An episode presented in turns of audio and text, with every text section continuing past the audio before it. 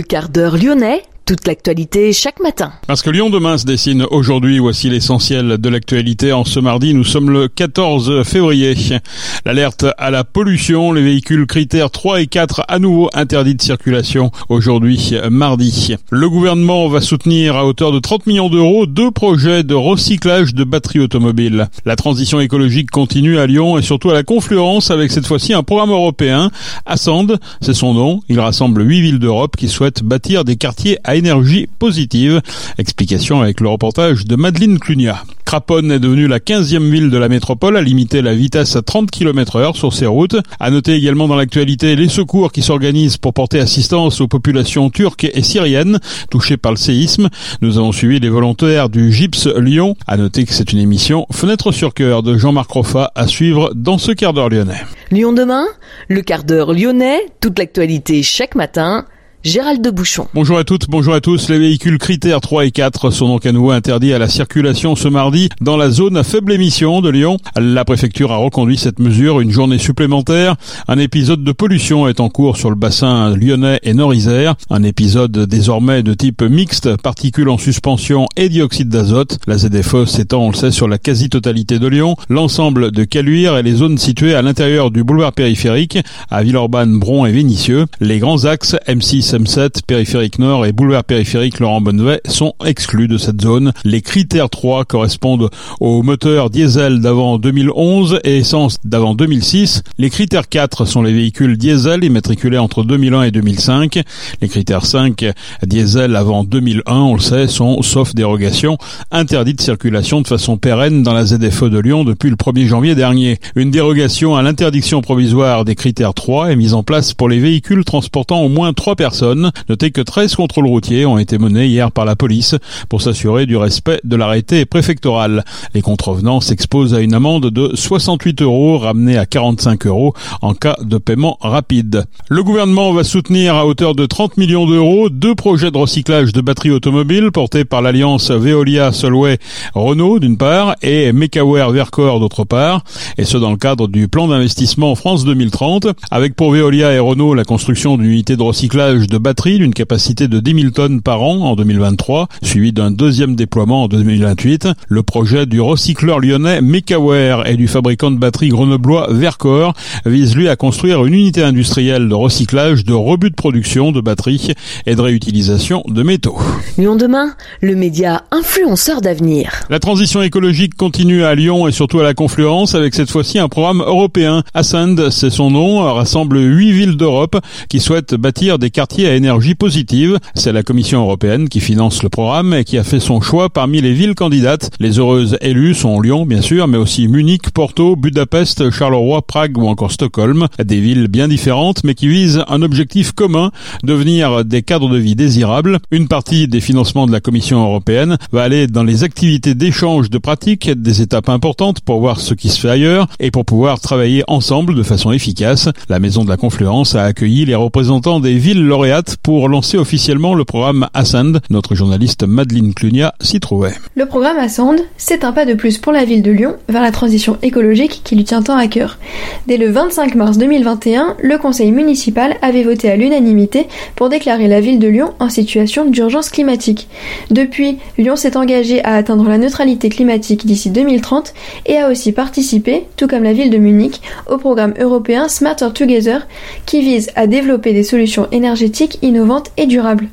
Un palmarès qui lui a permis de trouver des solutions et des chemins pour aller vers la transition écologique et qui la place alors en position de ville leader dans la conduite du programme Ascend, comme l'explique Grégory Doucet, maire de Lyon. En tant que ville leader, on a cette vocation aussi à inspirer. Hein, euh, donc euh, les autres villes qui ont un engagement plus récent, euh, soit dans la transition ou dans ce type de programme, eh bien ont à cœur de vouloir s'associer aussi avec nous. Mais bien évidemment, l'inspiration, elle se fera nécessairement dans les deux sens, chacun à apprendre de l'autre. Je peux d'ores et déjà vous dire par exemple que la ville de Stockholm a déjà fait un gros travail par exemple sur ses mobilités, a des choses euh, à, nous, à nous partager. Donc on ira voir bien évidemment euh, la ville de Stockholm. La ville de Prague est aussi intéressante pour nous parce que c'est une ville qui a un très fort patrimoine historique. Donc là oui, je dépasse un petit peu le quartier de la Confluence, mais bien évidemment quand on échange avec d'autres villes européennes, on regarde pas simplement ensuite ce qui peut se faire à la Confluence, mais plus largement. Parce que ce qui est intéressant dans les projets européens comme Assand, c'est le partage de bonnes pratiques entre les villes. Pour Lyon, cela peut lui permettre d'aller encore plus loin dans la transformation de l'ensemble de son territoire, mais pour les villes moins avancées en termes d'écologie, les retours d'expérience sont essentiels pour pouvoir se lancer efficacement. C'est le cas pour la ville de Charleroi en Belgique, lauréate du programme Assand. Pour Xavier Desguin, adjoint au maire de Charleroi chargé de la mobilité, de l'énergie et de la transition écologique, ces échanges ont de réels bienfaits. Oui, c'est intéressant parce que Lyon et Munich aussi sont beaucoup plus avancés que nous à Charleroi.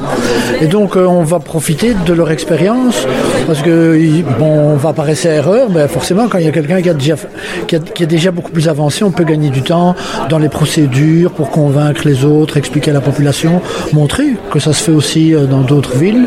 Et donc, c'est un vrai soutien. Euh, mais pour ça, les collaborations européennes, elles sont très intéressantes. Parce que quand on est dans des villes comme Charleroi qui ont été très, très, très en retard sur tout ce qui est développement durable, réaménagement de la ville, mais on profite de l'expérience des autres pour pouvoir euh, aller beaucoup plus vite pour mettre ça en place chez nous. Et là, vous avez déjà commencé un peu à discuter donc avec euh, la ville de Lyon, avec euh, la ville de Munich. Oui, oui, effectivement. C'est très gai parce que même si on ne parle pas la même langue au départ, c'est vraiment intéressant de voir comment chaque ville relève le défi de la neutralité carbone et comment ils travaillent dans certains quartiers. En plus, les quartiers sont très différents. C'est pas du tout la même chose à Munich ou à, ou à Porto. Mais c'est vraiment intéressant parce qu'en plus, les élus qui, qui, sont là sont des gens qui sont passionnés par la, par la transition écologique, par euh, les objectifs climatiques et par l'implication des habitants des quartiers sur lesquels ils travaillent pour faire les, districts énergie positive, pour vraiment mettre tout le monde en mouvement pour réaliser le projet. Donc ça c'est passionnant parce qu'aussi on sort chacun un peu de son isolement et on discute avec d'autres et on partage nos expériences et ça c'est quand on fait ça au niveau européen c'est toujours très enrichissant. Le temps gagné grâce aux échanges de bonnes pratiques est un atout pour les villes. Le programme se termine en 2028. À Sand, ce sont des villes et des quartiers bien différents qui fabriquent des projets en fonction de leurs besoins. En ce qui concerne le quartier de la Confluence, la réduction des émissions de CO2 et la sobriété énergétique sont au cœur du projet. Pour cela, le développement des mobilités douces est privilégié avec la construction de trois nouvelles lignes de tramway ou encore l'aménagement d'espaces urbains favorables aux piétons. Et surtout, ce qui a été déjà largement commencé à la Confluence, c'est le déploiement des panneaux photovoltaïques, un développement des énergies renouvelables que Lyon veut faire avec les habitants, comme l'explique Maxime Valentin, directeur de l'innovation et du développement durable à la SPL Lyon Confluence. La question qu'on essaye de, régler, c'est comment on fait pour que cette énergie renouvelable, euh, qui dont le prix peut être garanti sur plusieurs années, puisse bénéficier directement aux habitants et passe pas par des intermédiaires, des financements, que ce soit des subventions ou autres. Donc l'idée, c'est de développer en quelque part des nouveaux modèles euh, économiques pour faire en sorte que l'énergie euh, renouvelable soit aussi consommée localement et bénéficie directement à ses habitants. Donc c'est un peu emblématique du, programme ASEN, c'est mettre l'innovation au service de l'environnement, mais l'environnement directement au service des habitants. Pour réaliser ce projet, la Commission européenne investit 3 millions d'euros pour développer le réseau de panneaux photovoltaïques à la confluence. En tout, dans le programme ASCEND, ce sont 20 millions d'euros qui ont été débloqués pour permettre à ces 8 villes de développer des quartiers à énergie positive. Merci Madeleine est devenue la 15e ville de la métropole à limiter la vitesse à 30 km heure sur ses routes, après Oulin, Lyon, Neuville ou encore Polémieux. Objectif, renforcer la sécurité des piétons, notamment des enfants et des personnes à mobilité réduite et des cyclistes. La limitation à 30 permet également une réduction des nuisances sonores et l'amélioration de la qualité de l'air. Villeurbanne devrait devenir une ville 30 à partir de mi-2023. La métropole de Lyon entend aider les deux tiers des communes du Grand Lyon à passer en ville 30 d'ici la fin du mandat. La fête des Lumières 2023 se prépare dès le mois de février. La ville de Lyon a lancé un appel à projet auprès des professionnels, mais aussi d'associations ou encore d'étudiants pour mettre en lumière certains sites emblématiques de la ville. L'appel à projet est ouvert jusqu'au 29 mars. La fourchette moyenne de financement en subvention se situe entre 15 et 50 000 euros et la sélection des candidats se fera à la fin du mois d'avril. Les grands sites de la Fête des Lumières, que sont la place des Jacobins, la cathédrale Saint-Jean, la colline de Fourvière, la place des Terreaux ou encore la place Louis Pradel, seront attribués sous la forme de marché public. Ils n'entrent pas dans le cadre de cet appel. Lyon demain Focus Association. Les secours s'organisent pour porter assistance aux populations turques et syriennes touchées par le séisme. Les volontaires du GIPS Lyon sont sur le départ. Jean-Marc Roffa a suivi leur préparation. C'est l'émission Fenêtre sur cœur. Bonjour à tous, une émission Fenêtre sur cœur dans l'urgence suite à la catastrophe en, en, Turquie et en Syrie. Je suis en compagnie euh, de l'équipe euh, euh, du groupement d'intervention prévention sécurité de Villeurbanne avec son président Yann. On les avait vus euh, au printemps intervenir dans l'urgence en Ukraine. Yann, cette fois, la mission est terrible avec euh, de très nombreuses victimes et des, des, des, gens qui sont à la rue actuellement en, en Turquie. Tout à fait, bonjour. Effectivement, oui. On a dépassé malheureusement la barre des 30 000 morts. Euh, on compte pas le nombre malheureusement de, de, milliers de blessés, voire millions maintenant. Millions de blessés et millions de sans-abri. Alors le GIPS, vous vous apprêtez à partir. Alors quand vous partez et avec quelle équipe et euh, quel matériel? Alors à différence de l'Ukraine, pour le coup, là cette fois-ci, on part uniquement avec euh, des adhérents de l'association, de manière à ce qu'on ait euh, une qualité d'intervention qui est indispensable, puisque sur place, on va faire énormément de recherche de victimes dans les décombres, avec du matériel à utiliser, et ça, ça s'en prend pas du jour au lendemain. Donc beaucoup de matériel de décombres, de recherche, du matériel également pour sortir, faire de l'extraction de victimes si victime il y a, et sinon, bah, malheureusement, ce sera des, des corps qu'il faudra sortir pour permettre aux familles de faire leur deuil. Alors vous partez bien en camion, hein, pas en avion Alors tout à fait, on a pris l'option de prendre la route, même s'il y a beaucoup beaucoup d'heures de route, puisqu'on compte entre 35 et 40 heures de route. L'avantage de choisir ce, ce dispositif, c'est qu'on est moins limité par la quantité euh, de matériel qu'on pourra emmener, et d'ailleurs, on en profite, vu qu'on part en second plan, pour faire une collecte de matériel qu'on donnera une fois arrivé sur place. On en reparlera en fin d'émission. Pour l'instant, on va aller à la rencontre de Sabrina, qui elle va rester du côté de Villeurbanne pour s'occuper de la logistique et de gérer la mission à distance. Christ.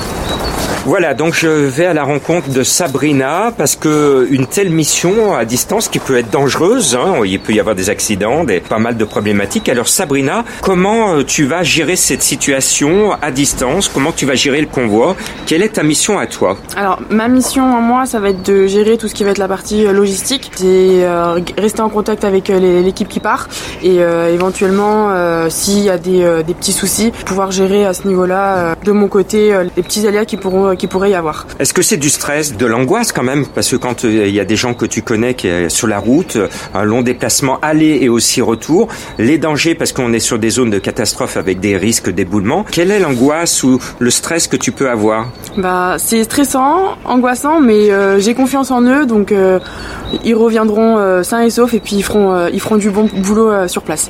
On n'en doute pas, mais pour l'instant il faut les aider. On retourne voir Yann parce qu'il a d'énormes besoins, d'énormes besoins. Allez, on va lui demander quels sont ses besoins en matériel, mais également en financement. Et eh bien voilà, on est de retour avec Yann pour exprimer les, les, les, besoins, notamment financiers. Alors là, au nom de mon association Donner la main dans de soi, on va te remettre, Yann, un chèque de 150 euros. Merci. Euh, je t'ai proposé de faire le plein d'un de tes camions. Alors justement, quels sont les besoins matériels et en financement pour aider le Chips de Villeurbanne dans cette mission? Eh ben, merci beaucoup Jean-Marc, puisque effectivement, on s'en rend compte, les gens sont très très touchés par ce qui se passe Ils ont énormément envie de participer, mais malheureusement, dès qu'on en arrive aux problèmes financiers, c'est un peu plus compliqué de toucher les gens. Il faut savoir qu'aujourd'hui, une mission comme celle-ci, elle représente entre 5 et 10 000 euros, ne serait-ce que pour les frais de route.